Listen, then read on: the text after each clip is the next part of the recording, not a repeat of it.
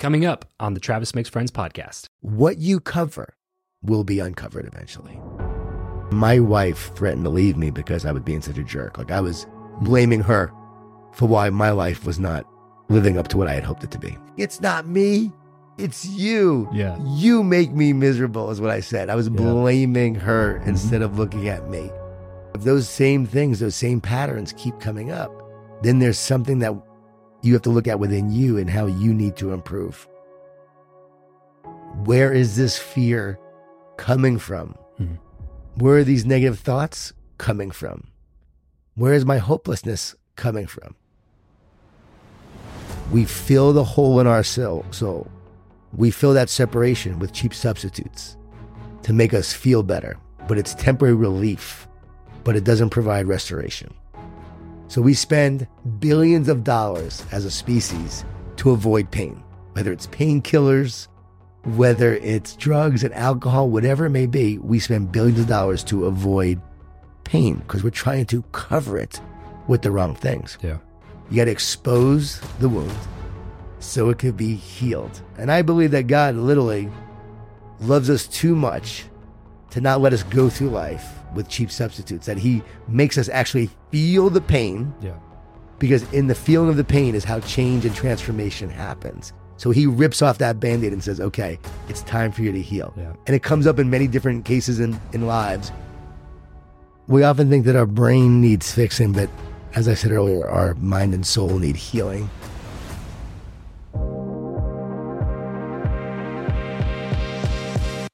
Welcome back to the show. I'm Travis Chappell, and I believe that if you can connect with the best, you can become the best. So, after creating 800 podcast episodes about building your network, I've come to realize that networking is really just making friends, if you're doing it the right way, anyway. Join me as I make friends with world class athletes like Shaquille O'Neal, entertainers like Rob Dyrdek, authors like Dr. Nicole LePera, former presidents like Vicente Fox, or even the occasional FBI hostage negotiator, billionaire real estate mogul, or polarizing political figure. So, if you want to make more friends that help you become a better version of yourself, then subscribe to the show and keep on listening because this is Travis Makes Friends. What's up, everybody? Welcome back to the show. Today, I'm making friends with Jon Gordon. Jon and I actually had our first conversation on the podcast back when it was called Build Your Network, probably four or five years ago. It was a while back for one of his for one of his book releases, and uh, it was it was a pretty good conversation. We we had a you know a natural kind of rapport, and then there was a couple of years where we just didn't have any communication or anything like that. And then a couple of years back, I was at this business event, and lo and behold, here comes Jon walking around the corner. We reconnect a little bit and uh, and then since then we've really been trying to get something back on the calendar to have another conversation because um, Jon is one of those guys who whenever he whenever I have met somebody else whom I respect, they respect Jon, and there's not many people that I can say that about. Um, he's somebody who seemingly lives the the message that he teaches. He practices what he preaches, so to speak. He's written dozens of books. He's sold millions of copies of his books. He's worked with professional sports teams like the LA Dodgers, the Miami Heat. He's done coaching one on one for Fortune 500 CEOs and executives, plus professional athletes all over the country. Um, and anytime I'm with him, he's somebody who really just fills me full of energy. Um, his wife is such a sweetheart. She actually was at this interview, and my mom came over to watch my kids during the interview while I was interviewing Jon and uh, his wife Catherine just was downstairs hanging out with uh, with Nana and the grandkids the whole time during the interview, and they had a really great time together as well. So um, Jon and Catherine are a very sweet couple. They've been here in my home studio, um, and we just had a really great conversation. And this is one that we got really deep. We talked a lot about uh, some emotional things, as you heard um, just a second ago. So. Um, I think there's some uh, some gems that you're going to grab from this, and I look forward to my next conversation with Jon. But in the meantime, enjoy this one uh, with Jon Gordon. Hey, what's going on, everybody? Welcome back to another episode of the Travis Makes Friends podcast. Today, I am making friends with Jon Gordon. Jon, welcome to the show. Hey, great to be with you. And, you know, it's great to be friends. Yeah. Hey, you know what? It's official. We're officially friends now. Um, you know what's interesting, Jon, is that we actually had a conversation on my podcast, Build Your Network, which is this show. This is just like kind of the rebranded, newer version of it.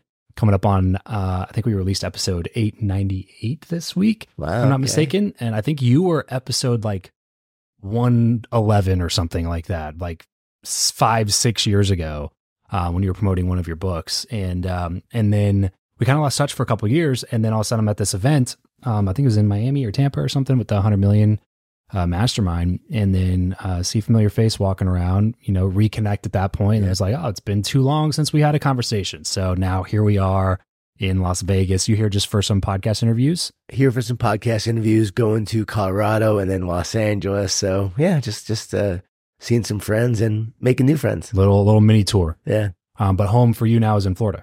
Jacksonville, Florida, Okay. uh, Ponte Vedra Beach. Why Jacksonville?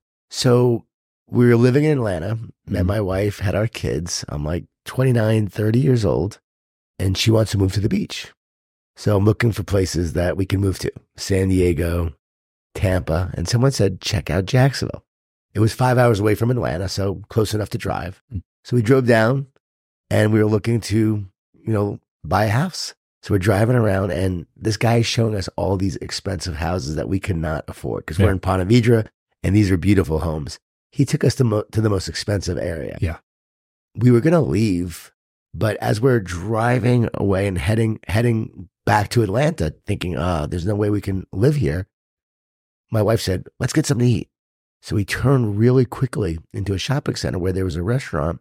Next to the restaurant was a real estate office. Hmm.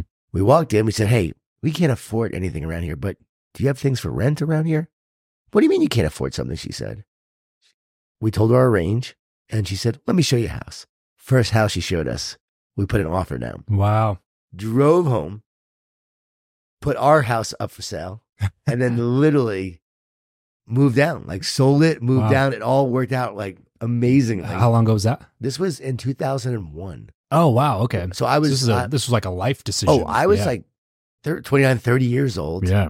I was working for a dot com at the time, Okay. trying to make my gazillions. I had 100,000 shares, thought I was going to make it rich. Oh yeah. And I moved down and everything starts to fall apart with the company. Sweet. Right after you get a Everything new was mortgage. crashing. Mortgage, wife, kids, 30 years old, and I am just crumbling from Yeah. the inside out. But moving to Jacksonville was definitely the best decision we ever made because that's where I wrote all my books. Hmm. I really believe it was a, a, a fateful thing. Like God was saying, like, you're not leaving. You're supposed to be here. Because I'm telling you, we were driving at the last minute.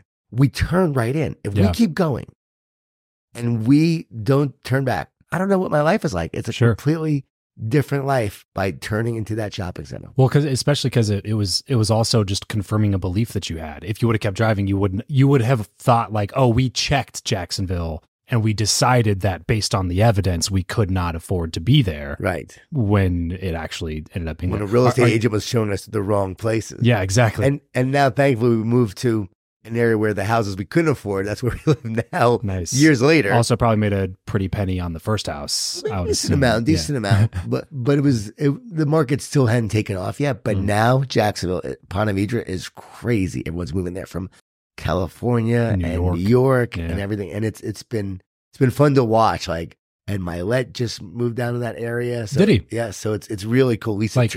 Part time or That's where his house is. Yeah. oh really? Yeah. Wow. Tim Tebow is there. I mean, it's just a really, really cool area. Did So Ed keep his house in Laguna? I can't really talk about. Uh, Oh, okay. You know, but- all right. All right. Shh. Um, no, I, I, uh, I am the same way. We're we're kind of like looking right now for different places to live. Like we, so we're in Vegas, obviously, Right.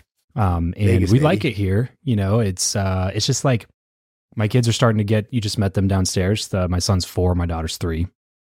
You know, we're just now getting almost to school age, and uh, it's it's weird. It's weird having to plan your life around what your kids need more than what you need, you know? Because like it was never even something that I thought about. Like, well, what is the education system? Like we moved to Vegas, it wasn't even a thought in my brain to be like, well, we got to check the schools and the education system in the area and make sure, you know.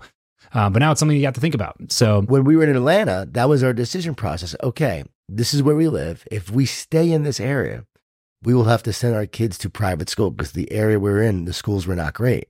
So we said, okay, we have to do private school or we have to move 20 minutes, 30 minutes away from Yeah. downtown Atlanta, Alpharetta, Roswell, something like that. And we said, you know, if we move there, we can be in any suburb in America. Hmm. Where do we really want to live? I grew up at the beach. My wife grew up at the beach, Virginia Okay. Beach. I grew up in Long Island, New York. okay, So we both thought, okay, the beach would be great. Yeah. Let's move to somewhere where there's a beach. then we said, okay, school system. That's very important as, as you're finding out. Mhm. St. Johns County in Florida, where we moved, is the best school system in Florida. Oh, really? Yes, Wow. great public schools. Wow. My kids graduated from public schools. So I'm a huge fan of. Ponte Vedra, a huge fan of, of Florida in You're general. preaching at me right now. yeah, man. I am. But that's why so many We people are moving there. Oh, you got to check it out. Great place to raise a family. It's it's the Connecticut of Florida. I tell The people all that. It really is. It's the Connecticut of Florida. And it's not like South Florida, like Miami is a whole different I would world. say this is like Jacksonville's like really northeast. Northeast, Florida, so right? you're below Georgia, Yeah. just north of Daytona, Okay. north of St. Augustine, which is another beautiful city. Yeah. And I just met another guy who who moved there and and fascinating guy, amazing successful business, capitalizes real estate deals, like Okay. major, major real estate deals, has partners where he gives hundred million dollars to to actually do deals. He's living in that area now. I'm like going, wow. All of a sudden, Jacksonville is a little different kind of place because Jacksonville, Jacksonville. When I moved there, it was like you know you were in South Georgia. Right, right, You know, right. Our favorite song was "Sweet Home Alabama." Yeah, Sweet home Alabama. because Lynyrd Florida, Skynyrd, yeah. Lynyrd Skynyrd uh, grew up in Jacksonville, Okay. and they Gotcha. were they were playing in the in the in the uh, bars in that area when they were growing up. So that's why it's a it's a favorite song to Jacksonville. But, right, right. And that I was at the stadium the other night for the Jaguars game. Yeah. Who spoke- are doing really well, doing really well. uncharacteristically. right. Well, Doug Pederson's been incredible bringing new energy to the team. Yeah, Trevor Lawrence, Trevor Lawrence who I've worked with, you know, Clemson, you know, And spoke to Clemson a number of years. recovers up. Yeah, I mean, it was it was. I hated being at the game and then watching him go through that. Known him ever since he was a freshman at Clemson, so wow. root for him. Spoke to the team the other night. I did their chapel service actually Hmm. uh, to the team before the Titans game, and so I got a chance to you know see a lot of the guys interact with them. But being at the stadium, I was blown away because stadium is is blowing up. The area they're developing, they're putting a Four Seasons in. Shad Khan is developing Really? downtown. Wow. They've got a Four Seasons going in at, at the beach now. Actually, that's going to be a complement to the downtown location. Hey, Four Seasons does not go to places that are not growing with influential people. Come, I sound like the Convention and Visitors Bureau, but come to Jacksonville and play pickleball with me and Tim Tebow and Ed Mylett, and it's a great time. We actually played uh, not too long ago. Oh, really? Yeah, pickleball. So me, Nice. Tim, Ed, Pete Vargas, and we were battling pickleball. It was a lot of fun. Nice. Yeah, when That's you, you hilarious. you hit that shot at Tim and he just looks at you, and then you look at him and you're just like, "Come on, Yeah. bring it up, do some, Tim. What let's you go." gonna Oh no, no, I don't say do something, but yeah. yeah, he's uh he's uh still a, a very much a physical force. Oh, an incredible Yeah. athlete too. I Oh, mean, yeah. obviously, but incredible athlete not just as a football player, but then you actually on a pickleball court, you can see the athleticism. yeah. Well, when you take a real athlete like that, you can transplant them to anything, and they're just going to be instantly better than you. Totally. You know? right. Well, I could take him in pickleball, but, but but he is definitely a great athlete. Now, David Pollack, for instance, David Pollack on ESPN Game Day, he was down speaking or something. I saw him on the beach actually. And we winded up literally a few hours later playing pickleball as a, co- as a competition because I was challenging him on Twitter. And so we started playing, and he's about six four, incredible athlete, and ambidextrous. Oh, so every time wow. I every time That's I went to his backhand, he would just switch hands and hit a forehand. Ooh, It was like playing two guys. yeah, right. And I was like, okay, I'm a Division One athlete. This guy's a pro athlete. I saw Yeah, the difference in athleticism playing him because not only is he big, but two hands hitting both forehands. I was like, this is unbelievable. I don't usually lose in singles, but I, but I lost to him. yeah. Well, you know, you win some, you lose some. You know, and if you're gonna if you're gonna lose some, it may as well be to people like that. Exactly, You know I mean? exactly. you can't really Yeah. can't really be upset about Yeah. it. Um, okay, so you you mentioned something uh, earlier uh, that I want to that I want to kind of press on a little bit more. So you were you thought you were taken care of in the dot com company, moved into a new house, moved the family over. You got young kids at this point. Yes. You're 30. You got a couple young kids. They're like one and three at the time. Yep. Okay. So uh, then obviously that was not the ticket for you. No. What was? The ticket was sometimes you have to lose a goal to find your destiny because I thought I was going to make it rich with that. I also ran for city council Okay. when I was 26 years old in Atlanta, went door to door to 7,000 houses. So I thought politics was going to be my thing, but Interesting. turned out that that was not meant to be as well. Yeah. Went to law school for a year and a half and dropped out Wow. and realized that's not for me. So I tell young people all the time, like I had a lot of these failures. And at the time, if you're looking at my life, you're thinking, Failures. This guy's a failure. This guy's not living up to his potential. This guy was went to an Ivy League school, Cornell University. and I'm supposed to have all the success. All my friends went to work on Wall Street. They're making Mhm. all this money. And I had like little success here, little success there. Opened up some restaurants in Atlanta that was successful. The Park Bench. Okay, had some success there. Started a nonprofit. But then I also had these other failures along the way. And then at 31, losing my job from the dot com crash, man, almost bankrupt, like crumbling. And I'm looking at my life and I feel like such a failure. And I feel like such a, such a, uh, just a disappointment. Yeah. Imposter. Yeah. How am I going to support my family? How am I going to support my wife and kids? And again, my identity was always about like trying to create this success and make a lot of money. And my wife threatened to leave me because I was being such a jerk. Like I was blaming her for why my life was not living up to what I had hoped it to be, Hmm. for why I was not fulfilling my potential. So I was blaming her, like, oh, I have you, I have the kids, and I have to worry about you all the time. I can't go after my dream. So she threatened to leave. And in that moment, I begged her to stay and I agreed to change. And that began this journey of, of transformation hmm. in my life. And one of the big things that happened was I said, What am I born to do? Why am I here?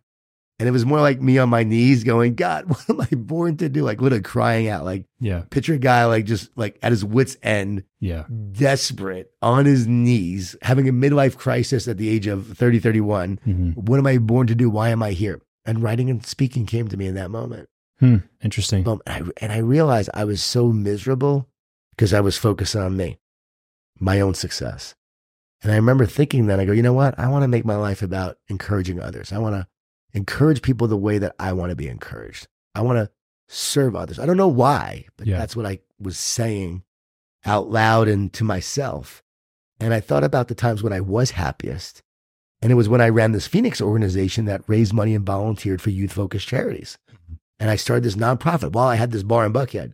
So I'm a 24, 25 year old young guy at this bar that's happening in Buckhead, Mhm. meeting all these young professionals, and I'm getting them involved in this nonprofit that's getting involved in, in youth focused charities and raising money and making a difference. And I had monthly meetings and I would speak at these monthly meetings. Mhm. It was like a mastermind back in the day before they were Sure.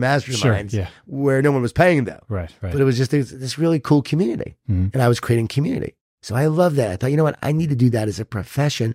What is that? And writing and speaking just kept coming to me in terms of encouraging others. And I said, okay, that's what I'm going to do. And literally that one decision changed the course of my life. So when you had that conversation with your wife, when she's kind of telling you, like, you know, stop blaming me, Yeah. and to the degree where you've been doing this enough, I'm actually going to leave you if you keep Mm-hmm. saying stuff like this to me. Um, there's two types of people in that moment. Yeah. There's the person that that does what you did and and corrects themselves.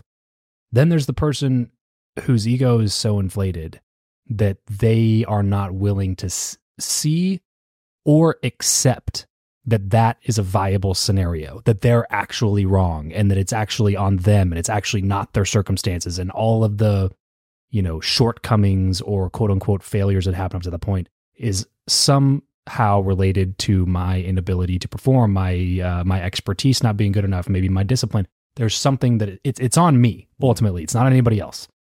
There's two people: the people who admit that it's on them and who decide to change and fix things and and get a better head on their shoulders, move in a different direction. And the people who just won't admit that, and then they end up divorced. Uh, you know, within six months, their family's a wreck, and then they head down a, a path of, um, you know, despair. Ultimately, uh, the the the the, the path of chaos. Or they Um, get remarried and repeat the repeat same the same cycle. Yeah, because they blame it on the woman and Yeah. they, or blame it on the spouse or whichever party they are, and then realize, you know, in twelve years from now, like, oh, it's all the same stuff. it's just a different person that I'm doing it to now. Um, so why? I guess my question is, why were you this guy and not this guy? One, that's a brilliant observation, recognizing that in that moment, you can be one or the other and you can actually change or not change. Why? Because you have to be willing to change. Like I always tell people, like, if you want to change in your life, you first have to start with being willing and to look at yourself and realize, how can I be better? How can I improve? How can I grow? One, it was because honestly, I was forced to look at myself because she was really ready to leave in that moment. So I had to look at myself. Yeah. But I also realized I didn't like myself and who I had become. Why? Because there's a, a nature within your soul, as I wrote about in The One Truth. You either come, you either become one or separate. Like, do you feel oneness and connection, or do you feel separate and divided? Mhm. And narcissists actually feel separate. And because they feel separate, they focus on they focus on themselves. They don't care about others because they're so focused on their own survival. When you know that you're one and connected to others, then you care about others, then you see others in yourself. You see yourself in them. There's a term namaste, which means the spirit in me recognizes the spirit in you. So you actually recognize others in that oneness and connection. But the more separate and divided you feel from others, then it's about yourself, your survival, focusing on your own needs, Mm. and you don't care about others. So because a narcissist feels that way, they're not willing to look at themselves because it would actually almost cause their identity to self-destruct. Their brain would literally is not capable. There's actually a neurological separation of a narcissist's brain where actually one part of the brain cuts off other parts of the brain as a survival mechanism. Wow. Think about it. We Can you overcome that? you can you can create connection you can create healing but a narcissist has to want to heal and recognize that healing is necessary and what they're doing now with with with psychedelics and so forth they're actually experimenting and doing things with with severe cases of PTSD Mhm. and military folks because they've had a break psychologically see the whole point of oneness and separateness is if you look at all mental health disorders they all report feelings of isolation and disconnection Mm. and feeling separate Yeah. the more you move from oneness to separate, you move from positive to negative. So the more separate you feel, the more negative you feel.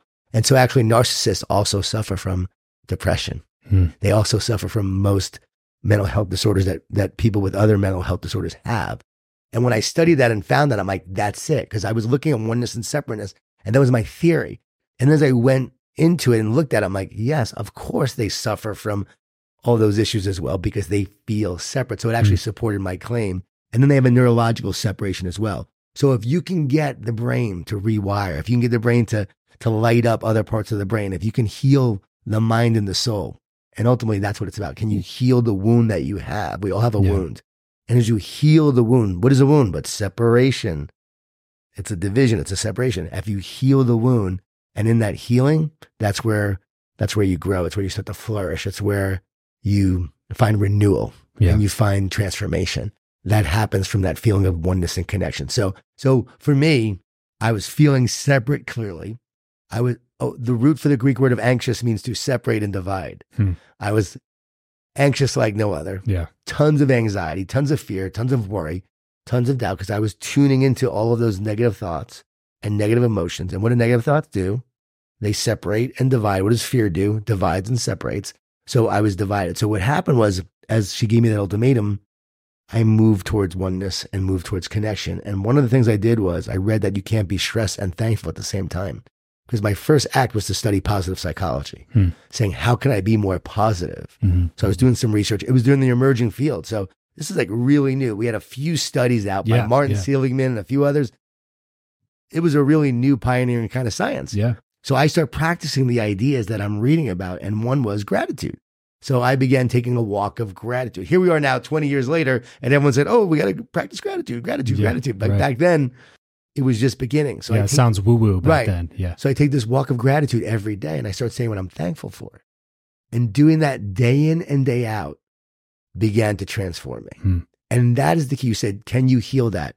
Yes. The more you become one and feel connected in that oneness and connection, the spirit, the mind and the soul, like again, mind, soul, spirit, you got this brain, there's mind, soul, and spirit. Mind, soul, and spirit starts to actually heal the brain and rewire the brain. So we often think that the brain creates the mind, the mind creates the brain, and they're Yeah. two separate things.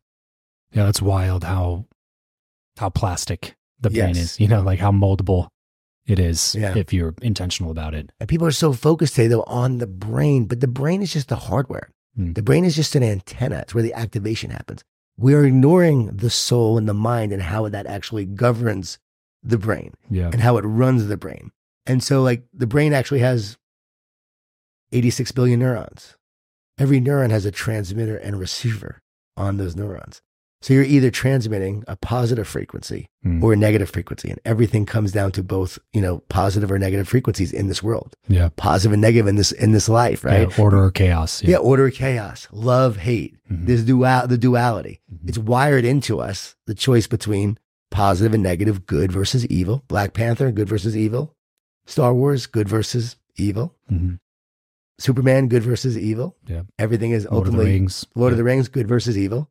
That's the battle that we're facing on a daily basis. So under, understanding that is, I think, I think it's crucial and important to one our own growth, our healing, but also see how you interact with the world and how the brain actually works and how when you when you heal the mind and soul. And by the way, psyche means soul.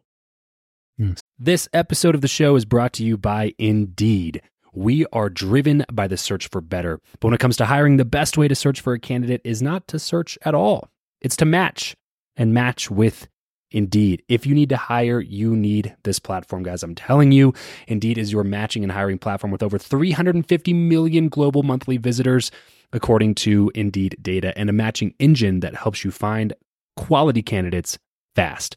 Ditch the busy work and use Indeed for scheduling, screening, and messaging candidates so you can connect with those people even faster. And it doesn't just help you hire faster. In fact, 93% of employers agree that Indeed delivers the highest quality matches compared to other job sites, according to a recent Indeed survey. And look, guys, one of the things that I wish I would have used Indeed for is this matching service.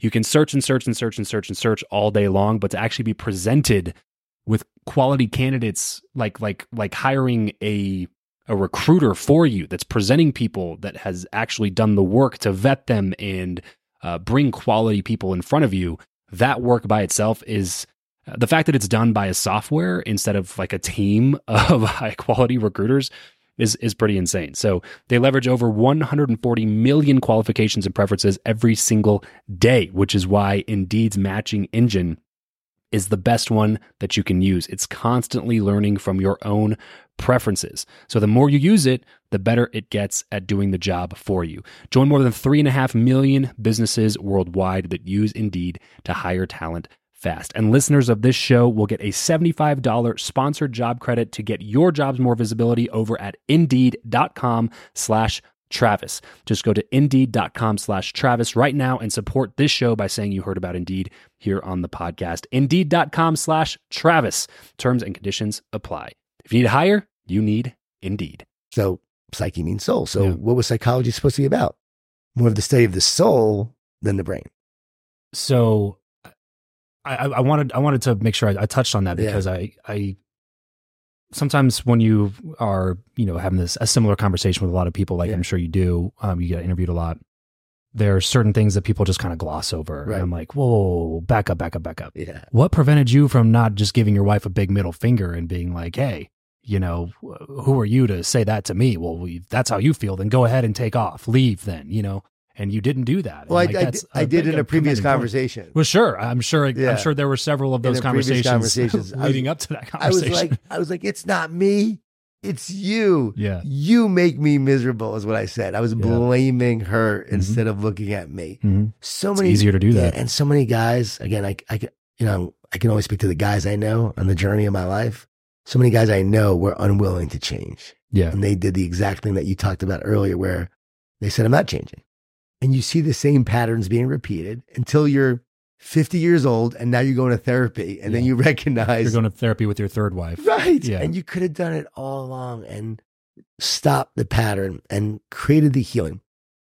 Marriage is a great opportunity for for for healing. Hmm. You come into your relationship, two people with wounds and your imperfections.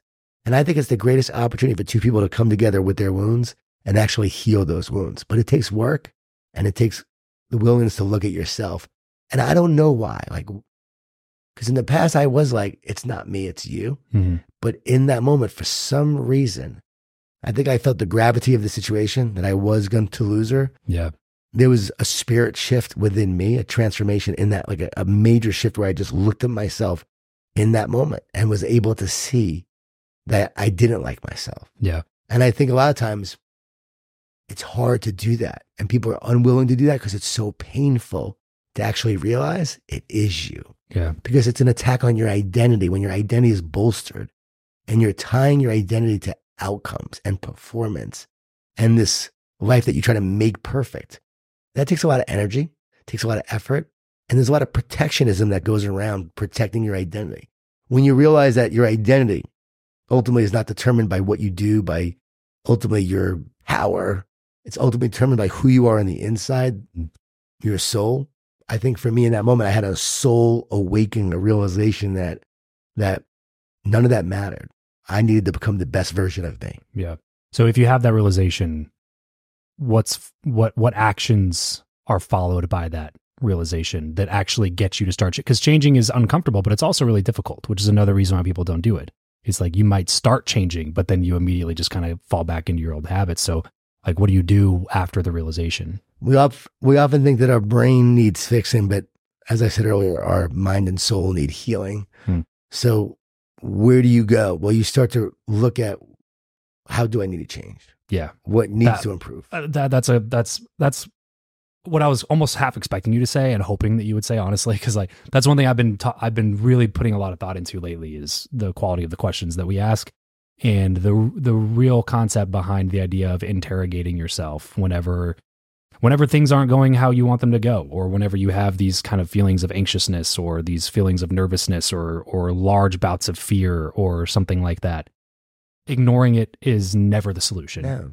Um, and it feels like the only thing and the best thing you can do in that scenario, especially if you are coming against somebody who the most important person in your life, your spouse, is telling you, like, I will leave if things don't change. And then you're still in under the understanding that you're not doing anything wrong and it's her. And it's like, then you get this kind of like a, ah, well, actually, that for some reason felt like she was right, even though I don't think she's right. But let's play a game. You know, let's pretend she is right what would she be right about? You know and then you start you can like I, i've i just found that i've found that the times in my life where i've grown the most or changed the most anyway have always come after like deep interrogation or introspection and just asking myself the right questions and being willing to answer those questions as honestly as i can. And that goes to the fact that you have to be willing to be honest to yourself and with yourself. And also, you have to be willing to look in the mirror and, and see it. A lot of times, you can't see it. There's blind spots. yes So sometimes you actually need to get the opinion of others. Maybe it's friends. Maybe Yeah. it's your family. Maybe it's previous girlfriends that I have the same issues with those girlfriends. Mhm. You know the saying, if everyone has a problem with Bob, Bob's the problem. yeah right And so if those same things, those same patterns keep coming up, then there's something that you have to look at within you and how you need to improve. But yes, the, the right questions are are key. Like, what's holding me back?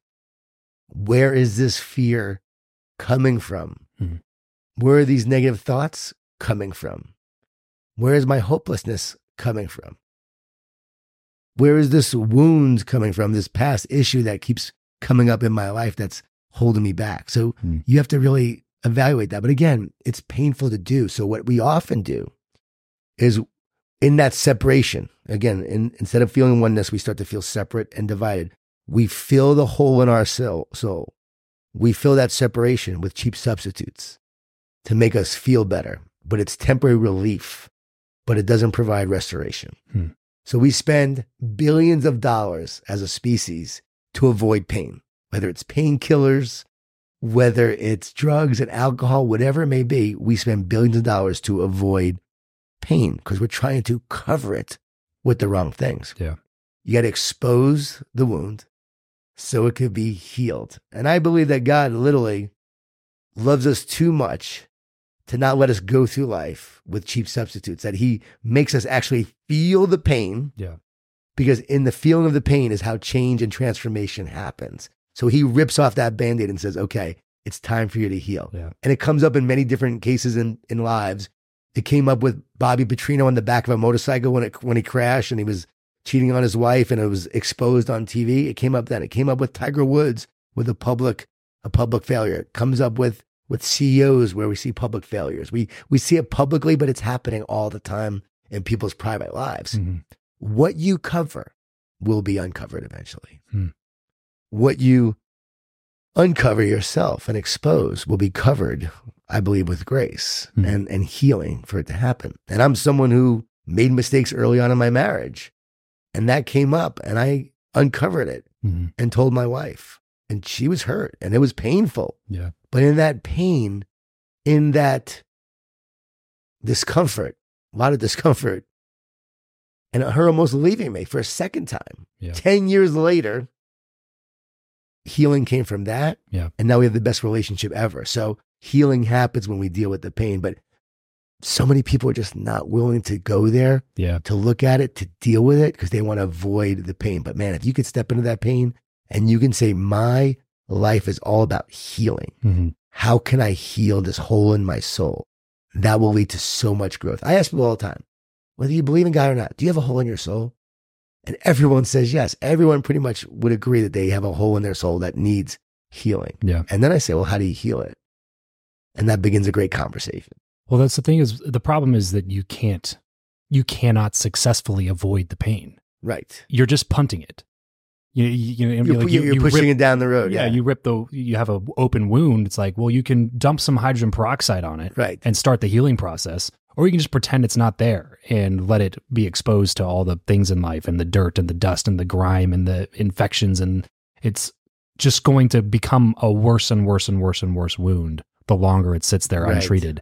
Like you, the pain is unavoidable. Yes. Is is the is the is that's like the the the the, the misconception. Is like if I avoid this pain long enough, it'll just go away. Right. It's like, well, that's that's not how wounds work. No. you know what I mean? Like just physically, uh, emotionally impossible. And sometimes it's so painful that people would even just give up their life Hmm. as a result of dealing with the pain. And that's the most tragic thing of all because there's so much hope for you in the future. There's so much promise for you in the future. If you're listening to this right now and, and you're going through a moment like that, I truly believe the best is yet to come and that through the pain, you'll find a greater purpose. Yeah. Through the pain, you'll find growth and you'll find a better you in the future. Like hmm everyone I talk to who went through painful moments, I say, Are you better now because of it? Yes. Yeah. Did you like going through it? I No. I was gonna say it's almost like a yes, but unfortunately yes. Yes. You, know, you don't you don't, even- you don't even want to give life the satisfaction of dealing you the the you know bad cards to begin with or whatever happened happened. You know what I mean? It's Yeah, like you're kind of like yeah, I'm I'm better for it, I suppose. Uh, just to be clear, I'm not asking for this to happen again, but like, exactly. I am grateful that it happened, that I went through it, and that I that I dealt with it. I wasn't Um, grateful at the time though. Yeah, no, I don't. I'm not sure. I'm not sure many people are. It's a, a unique person that can be grateful for the pain While they're in, in the middle of the pain. Yes. Yes, for sure. And I hear people say, Well, as I'm going through it, I just tell myself, you know, I'm gonna I need to be thankful for this right now. I'm like, not really. Like, Yeah, when I when I look back, my growth always happened afterwards. My gratitude happened afterwards, but not during. During you're yeah, pissed off, first comes growth, then you're, comes yeah, you're angry. You're like, you got to be kidding me. uh, especially when you feel like you've outgrown certain things and they keep creeping. You know what I mean? Like when when you feel like you've went through pain with something before and then you repeat the same pattern and it happens again, you're just like, I thought I dealt with this Yep. and now it's back eating at me Yeah, again. and and that to me though is a great sign because anything in my life when that does happen, I say to myself, it means that you have more healing to do. Hmm. So I am actually very aware of those moments and not thankful for those moments, Sure. but I look at those moments as, as great teachers telling me, okay, you thought you were done with it, but you're clearly Right. not. Right. There's still is change that has to happen. There's still growth in you that needs to happen, and there's still healing that needs to take place. And I'm in those moments, I'm actually okay. Let's go. Yeah. I'm willing to go there. There's something I need to learn. I have to do more surrendering. I, I got to trust more. I got to stop allow myself to feel so separate. My word this past year was whole, W H O L E, Hmm. because I want to be more whole in my life. Okay, so to get back to the story, because that was a massive rabbit trail, but one I thought was was worthy of pointing out. Um, so you are sitting there and you're like, I think writing and speaking, I think this is kind of the modality that will allow me to express this desire for, you know, community and to be in the service of others. But you can't just snap your fingers and become a best-selling author Right. right? So talk to me about the process over the next, you know, decade, two decades that led to where now you're a multiple time, you know, best-selling author and you speak you you consult and speak to professional sports teams and, you know, huge name executives and uh, people that we all know and love. And there's Jon Gordon in the background talking to these people and helping them work through uh, their own like performance blocks and things like that. And their own wounds. It, there's a, it's a, a long path from where you were Yeah. realizing that until where you are today. So help us kind of fill in some of those gaps. Yeah, I always believe that what you go through allows you to help others to triumph through their challenges. So whatever we go through helps us help others. Healed people heal others. We often heal, hear hurt people hurt others, but Mhm. healed people heal others. So a- as I've been on a journey of healing, it's allowed me to do this work. But the journey, like like most, was you know very humble beginning in terms of uh, I just started doing a weekly positive tip. I had a marketing mind. Mhm. I had been in the restaurant business and got a lot of people into my restaurants. And I started an email newsletter, one of the first out there with constant contact, Yeah. and Constant sent out a weekly positive tip. A weekly positive tip had five subscribers my mother, Nice. my brother, best friend from and your other two email accounts. exactly. and I would collect emails when I would meet people. I eventually got into the restaurant business again, opening up a Moe's Southwest Grill in Okay. Jacksonville. So what happened was after my wife threatens to leave, I lose my job. I second mortgage my home, twenty thousand dollars in credit cards, and I open up this first Moe's Southwest Grill in Florida, hanging by a thread, almost going bankrupt several more times. It was such a tough time when I look back yeah. but it's where my faith was born. 'Cause I was literally on my knees all the time, just praying, like asking for help, asking for guidance, and asking for money. I was Jerry Maguire. Show me the money. Yeah. Show me the money, God. I need some help here. And Grace is great, but it, It doesn't pay the bill. no, but it was incredible. Like looking back, like so many things happened that was that was miraculous. It really was. I made this promise. I said, God, provide for me and my family, and I'll do your work. I'll serve others. I'll help others.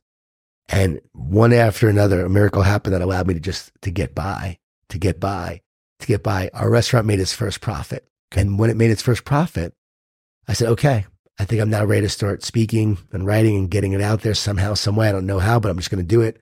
I'm I'm wiping tables down in my restaurant, and I'm a young guy, so no one knows I'm the owner. I start talking to this woman who is the managing partner of New York Life, you know, right near our restaurant. Wow. And I said, you know, I'm a, also a motivational speaker, and uh, she goes, come speak to my company.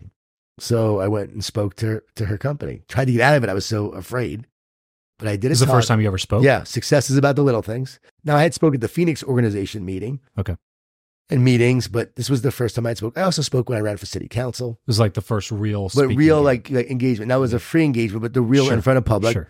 My talk was success is uh, about is about the little things, and I even talked about energy vampires in that talk, which made its way into the energy bus. But I gave that talk, and afterwards I thought, okay, maybe I can do this. Reached out to all my friends, said, hey, I'd love to give a talk to your company, to your team. I'll do it for free. So I'd meet people in the restaurant. I'd give talks to their companies and organizations for free.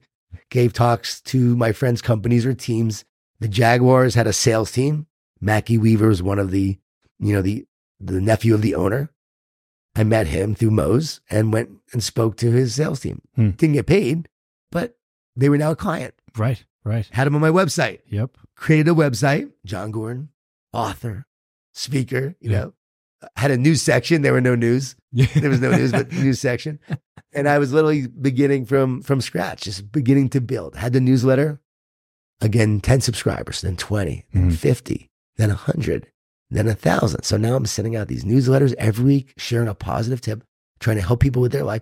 And I wasn't thinking like of a funnel, lead gens. Yeah, I yeah. was adding value. Yep. But I was clueless about how marketing really works because, but people reaching out saying, Hey, do you give talks? Will you come speak to my organization or do this? So that happened. I got my first gig with Cingular Wireless, not even around today. Nice. 500 bucks, gave that talk, and then started giving more and more talks 500 here, 1,000 here. And then I wrote a book, wrote two books actually, and thought I was going to make, you know, my my fortune with that, create my success. Got on the Today Show with those books, Wow. but Were they pub- through publishers? through publisher. Okay.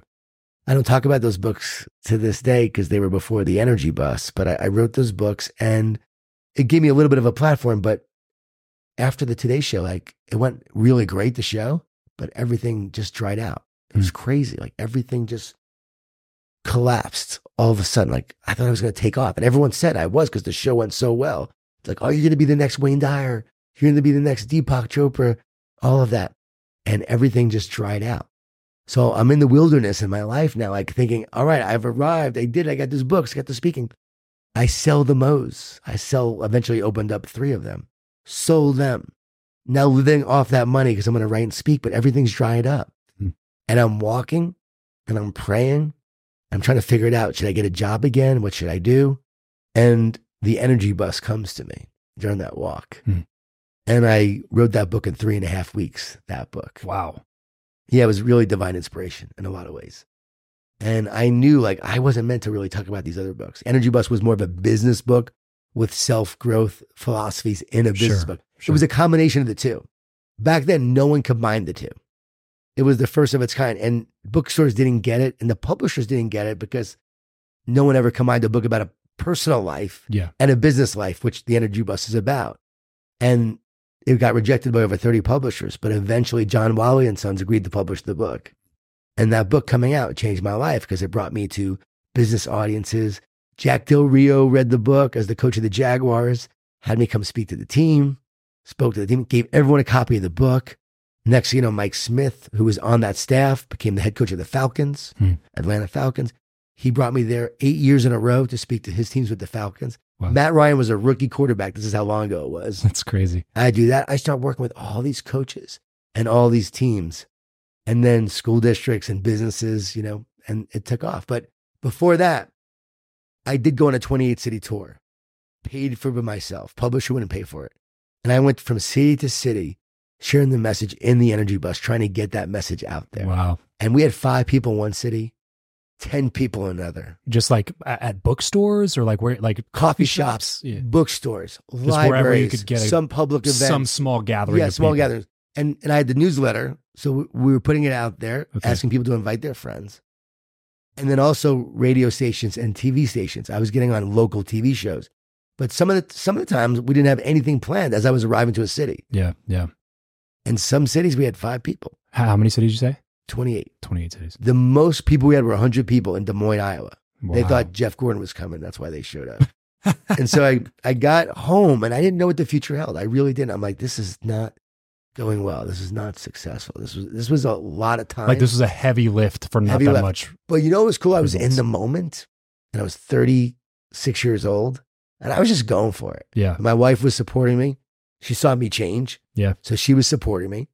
I had become a person of faith. God had changed my life in a lot of ways. And now I'm literally going around the country just on this tour, just going for it. So even though it was only five people or 10 people, I was like, you know what? Your mission is to encourage and inspire as many people as possible, one person at a time. Hmm. So make a difference in that one person's life. All right, there's five people here. You can impact these five people one at a time right Yeah. now. Travis, I look back. One event had six people. One woman there, years later, would become the president of Avon. And she brought me to speak to 6,000 people Wow. because I met that one person. So Yeah. that taught me about service because I remember thinking, okay, Jon, you said you're going to make a difference one person at a time. Is it really about you Yeah. or is it about others? Because this is pretty literally one person at a time. Right. Yeah. It, it taught me to serve. It taught me humility. It taught me to actually just do the work and show up and do the work and don't worry about external expectations. It took that book five years for it to be a bestseller. wow. That book was on the Wall Street Journal bestseller list a few weeks ago, 16 years later. Wow. It still hits the list quite often, actually, that book. Why? Every day, just showing up, doing the work, being intentional with the mission and vision, and then really living it. Yeah. And so, anyone starting out or, or doing something from the very beginning, I'm a champion of them because I know what that's like. Because people look at me now like, oh, 28 books, 15 bestsellers, Right. sold millions of copies. Yeah. You know, I make several million a year just in speaking, right? I, I have, I'm so thankful, but Mhm. I don't forget those beginning moments. And I will always take time for that one person because of what I had to go through and because of what I learned about myself on the journey. If I had immediate success, and I wove this into my book, The Carpenter, if you have immediate success, you never develop the character Yeah. that allows you to have sustained success. Sure. Dude, well, this this has been awesome conversation for me, man. I, I wish we had more time. Maybe We'll do we'll do a we'll do another. We have to do a part two. yeah, we'll do we'll do another. I'm coming back to. Vegas, so yeah, exactly. Yeah, it's not like Vegas is the middle of nowhere. So Or I'm you're sure- coming to Ponte yeah. Vedra. Uh, exactly. Yeah, that might come to your actually, you know studio what? there. That might be a good idea because I, you know, like I said, my wife and I are actively can't wait for looking for other other spots. So uh, maybe we'll come check that one out. Uh, but I got one more question for Yes. you. Um, I probably asked you this the first time we talked six years ago because um, Can't believe it's this been is six years. I, it's it's been a while. It's been a while. Um, and uh, I've asked this question hundreds and hundreds of times to all the guests on my show. Who you know or what you know, Jon? Which of those two is the most important asset in life and why? It's always who you know, because I believe it's it's your relationships, and relationships are everything. We're not meant to go through life separate. We were made for connection, made for relational connection with others, and who you know is so important in your life. Like we're doing this because I know you and you know me, so we're Mhm. having this conversation. Yeah. Yes, we're talking about what I know, but if we don't have the who, then no one's going to listen to the what, and no one's going to actually put you in front of people to share the what. Yeah. So I think who is everything, who's on your bus. My wife, for instance, you know, her support, her guidance, her strength, you know, marrying the who Mm-hmm. made a difference in all the what that we now have. Like I would not be who I am today if it wasn't for the who that I married. So who you surround yourself with, who you let speak into your life, whose voice you're listening to. Yeah. Which voice are you listening to? Is it the voice of negativity or positivity? Is it the voice of fear and doubt or the voice of love and courage and confidence? Whatever voice you're listening to will guide your life. So who matters more than I think what?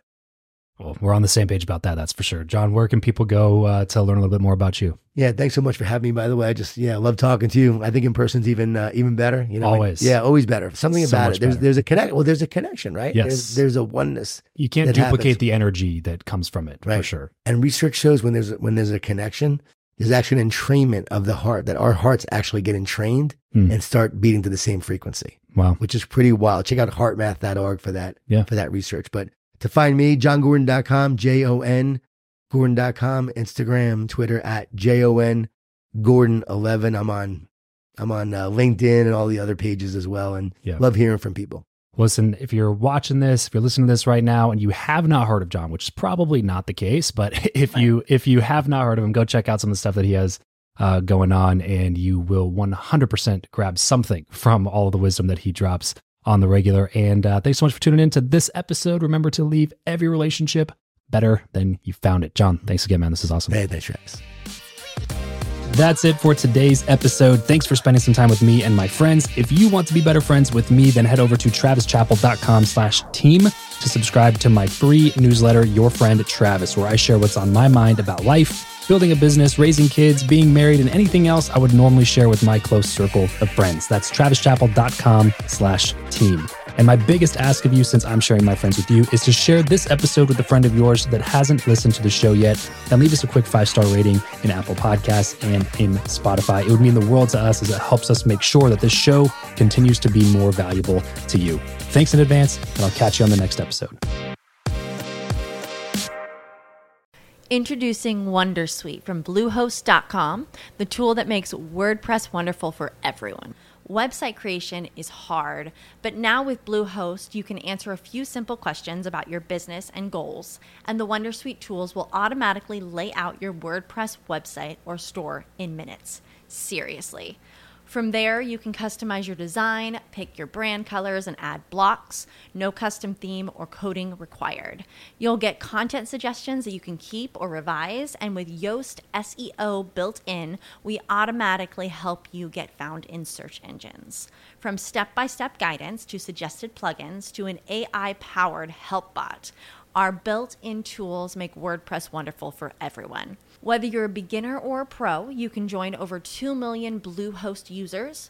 Go to bluehost.com slash wondersuite. That's bluehost.com slash wondersuite.